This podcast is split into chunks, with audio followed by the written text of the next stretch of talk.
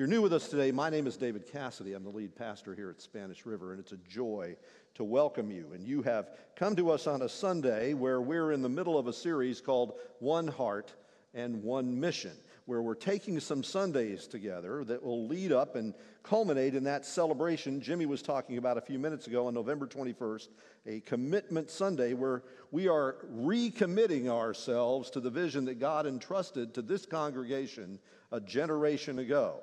And we're using language to describe those priorities. We've talked about how Christ is to be known in all the world. Every person needs Jesus. And when the Lord saves us, He gathers us into colonies of the kingdom here on the earth called churches. Everyone needs Jesus and a great church to call home. And because of that, we not only go into the world sharing Christ with other people, but we plant churches here and around the world. And we describe our mission here at Spanish River Church as being a people who are to bring the transforming life and love of Jesus Christ to our members and our neighbors and the nations in every generation through the gospel in word and deed and sign. That's what our mission is. And we're going through that. We've got a devotional guide we've been using together. There are three devotionals per week. And if you've brought yours with you today, they, these devotionals spring out of what we say on Sunday morning. And we'll be over on page 31 primarily this morning if you're wanting to follow along in person or online. And everything we've been talking about begins to flow together. There's, um, there's a, a logic to the progression that we're making here as we begin to discover how God is working in our lives. A couple of weeks ago, we looked at hospitality, about how the Lord welcomes us to the feast of his kingdom, and that our response to that great welcome is to come into that feast and to receive him, to welcome him in our hearts as he welcomes us in his presence, and we begin to worship him. The response of God's people to the grace of God is a response of hungry, thirsty hearts to an unrivaled and unparalleled generosity. And this morning, we want to look at the sacrificial generosity that the gospel creates in our lives kingdom generosity. And I'm going to ask you to turn over to Matthew chapter 2 with me. And um, we're going to read this morning about the, the Magi and their visit to Jesus at Bethlehem. And if some of you are going, oh my goodness, Pastor, it's only November and you're already in Christmas texts, you must be one of those guys who starts playing Christmas music in like November or something. Well, far from allaying your fears, let me confirm your worst suspicions. I started in September. So. I'm believing out Christmasing everybody that we possibly can. As you're on your way over there, I just wanted to share a couple of stories with you. Um, this, is, this is about four years ago, four or five years ago. Elizabeth Jensen was a young lady in Provo, Utah, and she was getting married. She was shopping for her wedding dress, so she's out with her dad and her mom, and they're having that remarkable, beautiful family moment where you go into the dress shop and she's picking something out, and she picks out one dress. It's absolutely fabulous. It's magnificent. It's just perfect. And then, of course, she sees the price tag and feels led to put it back. And, uh, and then she goes over to another area which is a bit more price friendly, and she finds a dress over there, and, and it's, it's great, and she picks that out and takes it up to the counter. And she's going to purchase the dress. Her dad standing there with her to, to make the purchase, and the and the person checking her out says, Well, didn't you like that other dress? And she said, Well, yeah, I love that other dress. That was magnificent. But, you know, it's a little on the high side. It's, it's, it's a lot on the high side. That's a different, that's a different tax bracket altogether. And she said, But you did like it. And she said, Well, yeah, of course, who wouldn't like it? It's absolutely gorgeous. It's perfect. And she said, Well, put that dress back because because um, an anonymous patron who was in the store just a little while ago paid for that dress for you to take it home with you today. See, I knew that's exactly what you would say. I knew there'd be a whole bunch of, oh, isn't that great? Not an amen, but oh, man, that's so great. Hey, another story, other end of the spectrum. A few years ago, a huge hurricane, Hurricane Harvey, came crashing in on the Gulf Coast in Texas, created tremendous devastation in the Houston area. Uh, an American football player, J.J. Watt, who at the time was playing for the Houston Texans, wanted to respond to the tremendous damage and disruption that that horrific storm caused. And so he wanted to leverage his position as a very well known and and uh, wealthy athlete to try to encourage other people to make contributions to meet the needs of people. And so he had a goal of raising $200,000 to help victims of, of the hurricane. Well, he didn't get $200,000. He got 200,000 donors. 200,000 donors who contributed $37 million to the effort. So, in other, now, now, see, there's another. That wasn't an amen, wasn't it? It was like, a, oh. So, here's what I knew would happen this morning. I knew I would get, oh.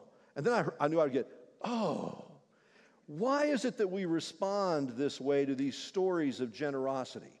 Human beings are made in God's image, and there is something in every single one of us that rejoices in generosity because our God, who made us, is generous and created us to be a generous people. He put the family image inside of us. And every single one of us over the next couple of months are going to be engaged in acts of generosity where we're going to be looking for just the right gift, just the perfect size, hoping it's exactly what this person who we love or cherish is going to enjoy. We long for that moment when they open it on, on Christmas Day and they go, Oh, it's just what I wanted. And when that happens, what is what is that, what goes on in your heart? What goes on in your heart is I hope they're not lying, right? I hope that's what's happening there, right?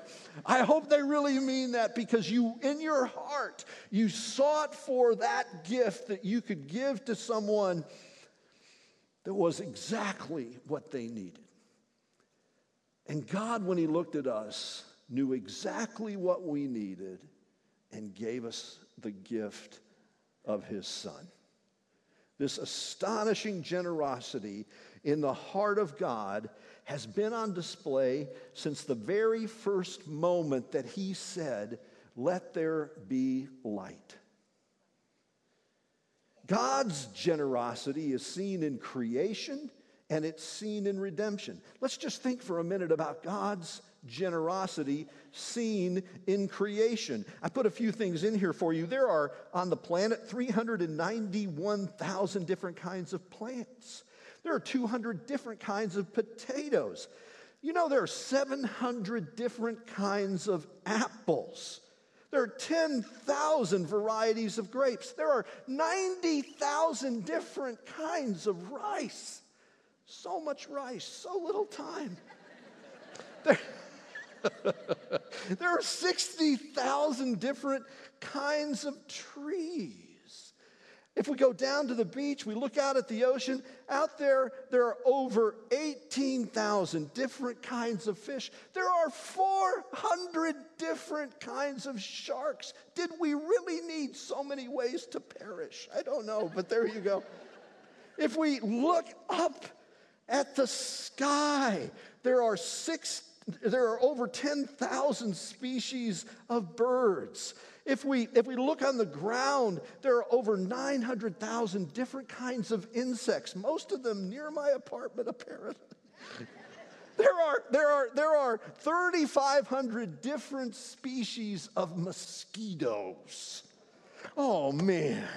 Man, wasn't one enough? Uh, but and that has to be a post fall issue, right?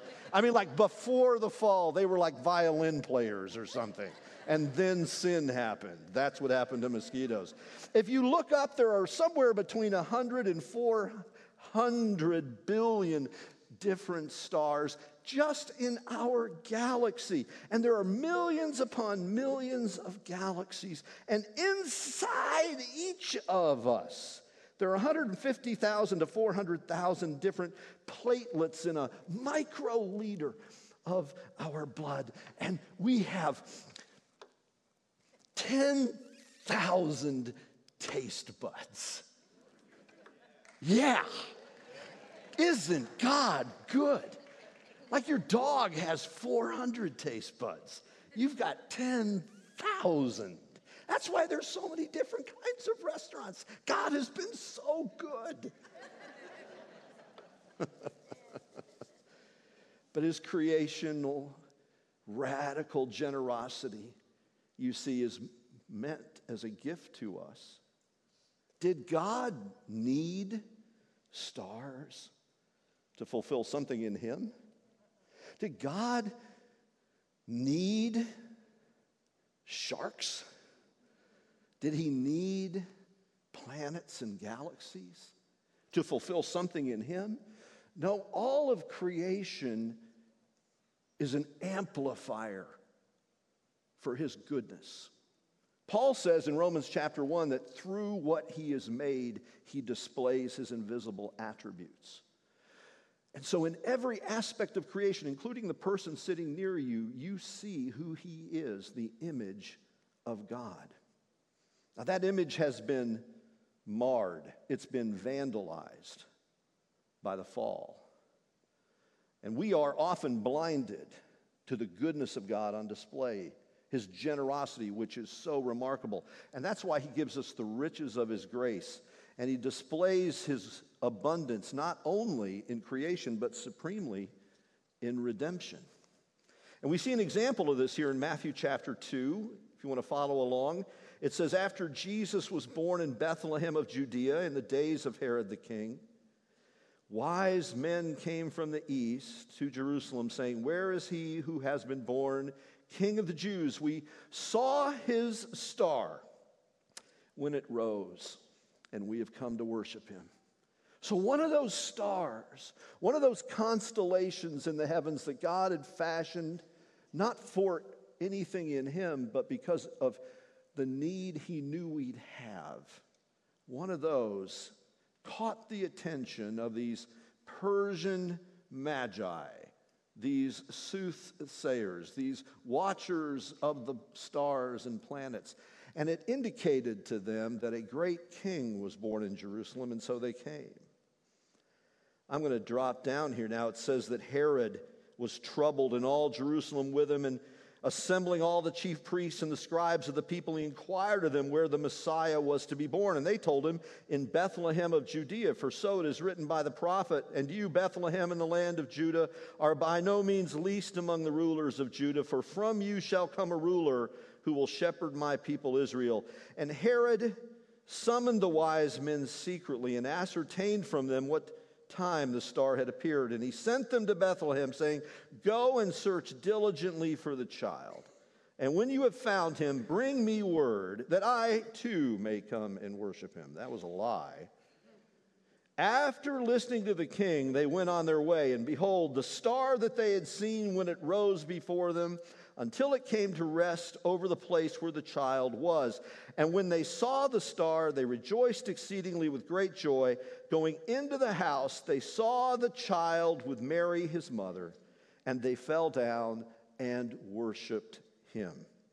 And then, opening their treasures, they offered him gifts gold and frankincense and myrrh. And being warned in a dream not to return to Herod, they departed to their own country by another way. May God help us all to go home a different way today. I won't take the time to go into gold and frankincense and myrrh today, but I want you to catch something that happens here. They are brought by the visible generosity of God in the stars as far as Jerusalem. To get all the way to Bethlehem, they needed not the witness of the stars, but the witness of the scripture. Where is the Messiah to be born? And they turned to the prophet Micah. Micah got them to Bethlehem. The star got them to Jerusalem. The scriptures got them to Jesus. And when they saw him, they worshiped him. And for, in response to all the gifts he'd given to them, they opened treasures to him. Now, here's my question for you this morning Who came away from this encounter richer? Jesus or the Magi? Well, you know the answer it's the Magi. We never give God treasures he doesn't already possess. Did God need the stars? No, he gave them to us. Did God need all the fish and all the birds? No, he gave them as gifts to us. Jesus comes on the scene and he does not need the gold and the frankincense and the myrrh. The wise men need to give it, they need his presence. And so the response to God's presence is a radically generous offering of themselves unto him. We give God nothing that he does not already possess. What happens is when the generosity of the Creator strikes our heart, it creates in us a generosity not only of love to Him, but towards other people. You see, if I said to you this morning, Do you love the Lord? You, many of you would say, Well, yeah, I do. And if I said to you, Why do you love Him? You would say, I love Him because He first loved me. Everything is a kind of reciprocal response from a redeemed heart to the grace and the mercy of God. No matter how materially poor you may be this morning, if you are a Christian, you have been made rich in grace and mercy. For God so loved the world that he gave his only begotten son john 3.16 tells us that whoever believes in him should not perish but have hear this the most astonishing possession of all eternal life. Paul would put it this way You know the grace of our Lord Jesus Christ, 2 Corinthians 8 9. You know the grace of our Lord Jesus Christ, that even though he was rich, for your sake, for our sake, he became poor, so that we, through his poverty, might be made rich. The most wealthy being of the universe, forget the Jeff Bezos, Elon Musk, Bill Gates, clan, the most wealthy being in the universe, subjected himself to the most abject poverty possible the most terrifying and humiliating of deaths in order to bring us the most satisfying riches that any person could ever know the riches of grace and mercy, of forgiveness and eternal life, bringing us from death to life, bringing us from hell to heaven. It's the greatest gift anybody could give, and it's exactly what we needed. And when we open this gift, of course, with the wise men, we say, It's just what I needed. Bless you, Lord for your generous love to me. But that makes us into, you see, you've heard people talk about a mega church. I want Spanish River to be a magi church. What kind of church you go to? We go to one of those magi churches. It's a magi church where we constantly return to the Lord and offer Him the glory, the praise, everything in our lives that we have because he's been so good to us. You see, every member generosity arises because every member is a recipient of a gracious generosity. Every single one of our members is called upon to honor God with giving. Every single one of our members, not a few. You don't go, well, well, those are the, the, the, people with, with lots of resources, they, they have something to give. Every person, even people that have no money to give, have other ways of giving. If you're somebody this morning who, who doesn't have any money to give and you're thinking, well, I don't have anything to give, you give your heart. What can I give him? Poor as I am. If I were a wise man, I would do my part. If I were a shepherd, I would give, give a lamb. What should I give him? Give him my heart. You give time. You give kindness. You give mercy to people. Do you forgive? Yes. Why do you forgive? Because you've been what? Forgiven. You give mercy? Yes. Why? Because God has given you mercy. That's the reciprocity of the kingdom. How does it work? How do we understand what happens in a magi church? How do we steward this generosity to God? In these last few minutes together with you, I want to give you just a few things. First of all, we need to realize that God gives us both, every single one of us gives us both seed and bread. And you have to learn the difference between the two in what you possess seed and bread. In 2 Corinthians chapter 9, verses 8 through 10, um, Paul says this He says, God is able to make all grace abound to you so that always having all sufficiency in everything, you will have an abundance for every good deed. As it is written, He, he uh, gives to the poor, and His righteousness abides forever. Now, He who supplies seed to the sower and bread to the eater, seed and bread, will multiply your seed and your bread for a harvest of righteousness in your life. All right, so he gives you seed and bread. Now, here's, a, here's just a very important life lesson. What should you do with the bread? What should you, he says, buy seed to the sower and bread to the eater. What should you do with bread? Eat it. But you should never eat your seed. If you eat the seed, you have no bread next year. You've got to sow the seed. So everything that we have in our lives could be in one of these two categories bread that we consume and seed that we sow.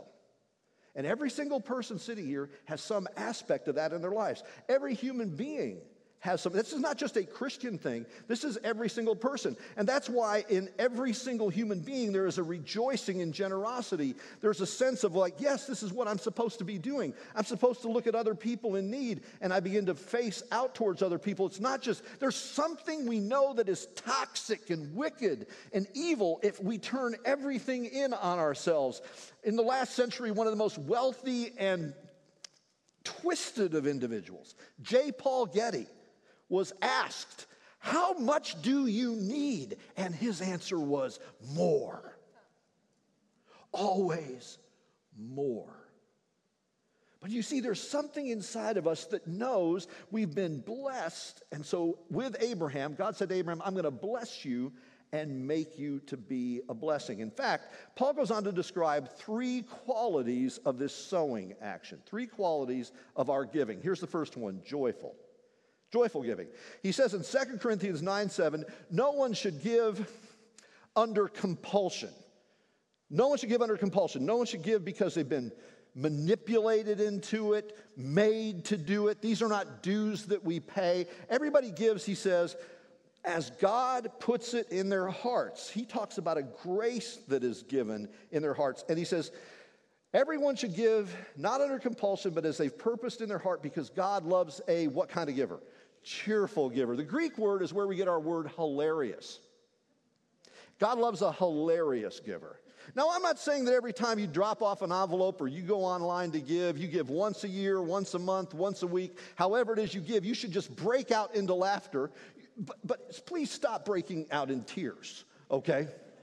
When you give, there should be a joy, a note of joy that is associated with because you're doing what Jesus did. You're doing what the Father does. You're displaying the family likeness. Here's the second thing it should be honorable. Paul says in 2 Corinthians 821 as he's collecting this offering that he's taking to needy people he says the church sent with him people so that they could um, make sure that that offering was properly administrated because it was going over many miles and they didn't want to, to be accused of pilfering from that offering.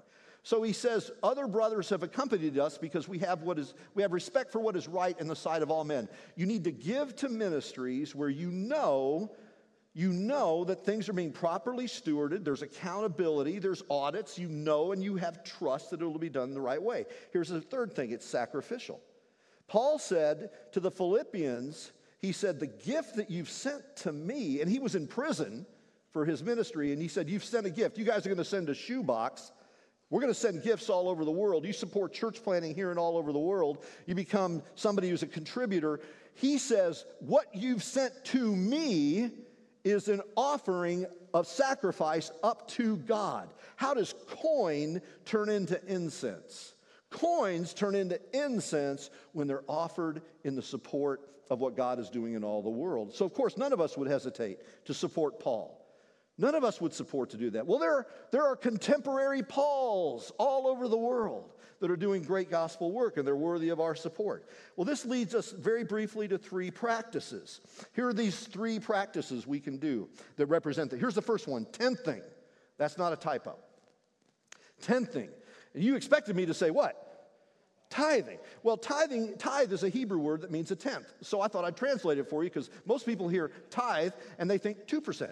Okay, that's another sermon, but I'll just, I'll just, I'll just leave that there for you, okay? Tenthing means a tithe is 10%. I had a friend of mine up in Pensacola. He's a pastor. He was teaching his kids about tithing. He had a five year old daughter. He laid 10 pennies out in front of her and he counted up the 10 pennies.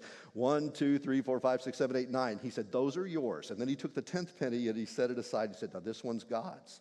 And she said, Poor God. Okay. One of my friends in Tennessee, his name's Mark. Mark's a little crazy. He had a guy at his church. He came to him and he said, Pastor, he said, I need prayer. He said, When I made $25,000 a year, I was a tither. It was not hard for me to tithe. I made $25,000 a year. Now my business is going great. I make $250,000 a year, and tithing just seems crazy to me. I just don't, I just can't do it. I need you to pray for me. And he says, Okay, let's pray. So he took the guy's hands. He said, Lord, please reduce my friend's income back to where he can obey you.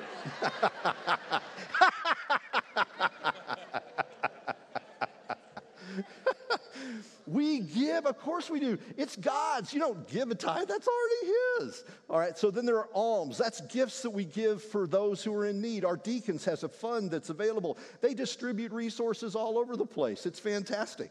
And then, of course, there are what I'll just call horizons giving things that are off on the horizons, things that are in the future. You give to things like building schools and planting churches, things you may not see the fruit of for years to come. They're down there.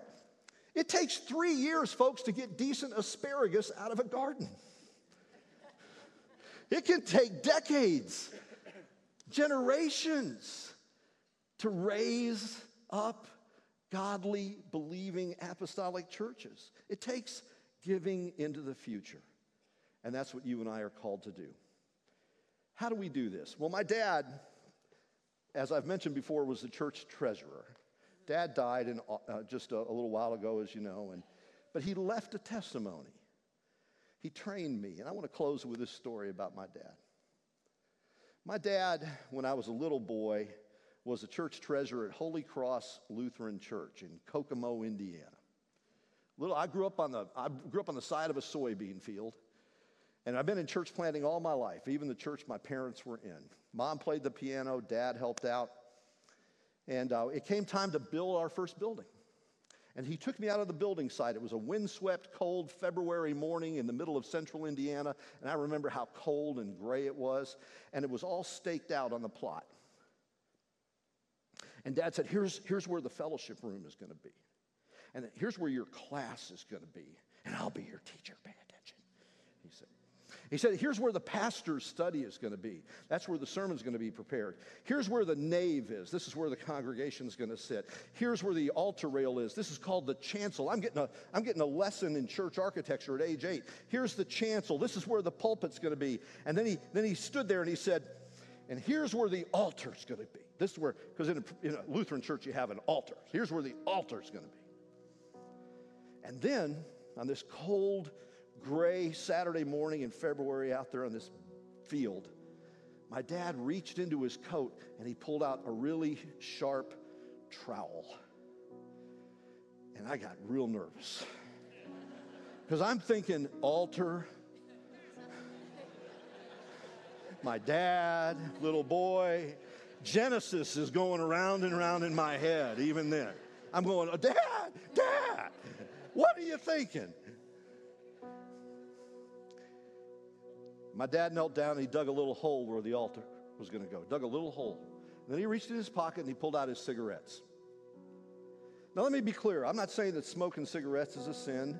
That's not what I'm saying. And that wasn't the lesson my dad gave me. But he took his cigarettes and he, he put them in the ground and he buried them where the altar was going. He tapped it, and he said, Son, to build this church, it's going to take a sacrifice. And I'm, I'm going to sacrifice my cigarettes. You go, Well, that wasn't a huge sacrifice. Anybody who says that has never quit smoking. But he did it. He never smoked again. But that's not the point. The point was he was looking for anything he could do to make this happen because he believed in it. And he believed such love had been poured into his heart. And he tapped that dirt down and he stood there and he said, I'm giving that. And I thought, this is an amazing moment. Dad, thank you for that. And then he pointed the trowel at me and he said, What are you going to do? I'm like, What? I'm eight. I, I, I don't smoke yet. I mean, I'm a Presbyterian now. I mean, I suppose I could, but I'm. I made bubblegum cards, baseball cards, what? I don't know. No, no, here's what happened. He sowed into me the reality that a love that would hang stars in the sky and send the Son to be our Savior. The love that would give a gift like that is worthy of every ounce of our being. And friends, if you've never been a giver before, if you've thought, well, somebody else will take care of that, somebody else is always the most popular person in every church. Somebody else will do the children's ministry, somebody else will be the greeter, somebody else will do the giving. Every member counts. Every member. Every member. You go, well, my gift doesn't amount to much. That's not the point. The point isn't the amount, the point is the heart. Every member of our church should be a giver. Every member. Every member. Why? Why? Every member generosity comes because every member has been given what? Mercy. The greatest mercy is that God so loved us that he sent his son to be our Savior. And so let's be a Magi church. Who came away richer, Jesus or the Magi? The Magi, by far, because they were the first people from the rest of the world to meet Jesus. The first people outside of Israel to ever see the Savior. They were the forerunners of all of us who have been made rich through Jesus Christ. Let's pray.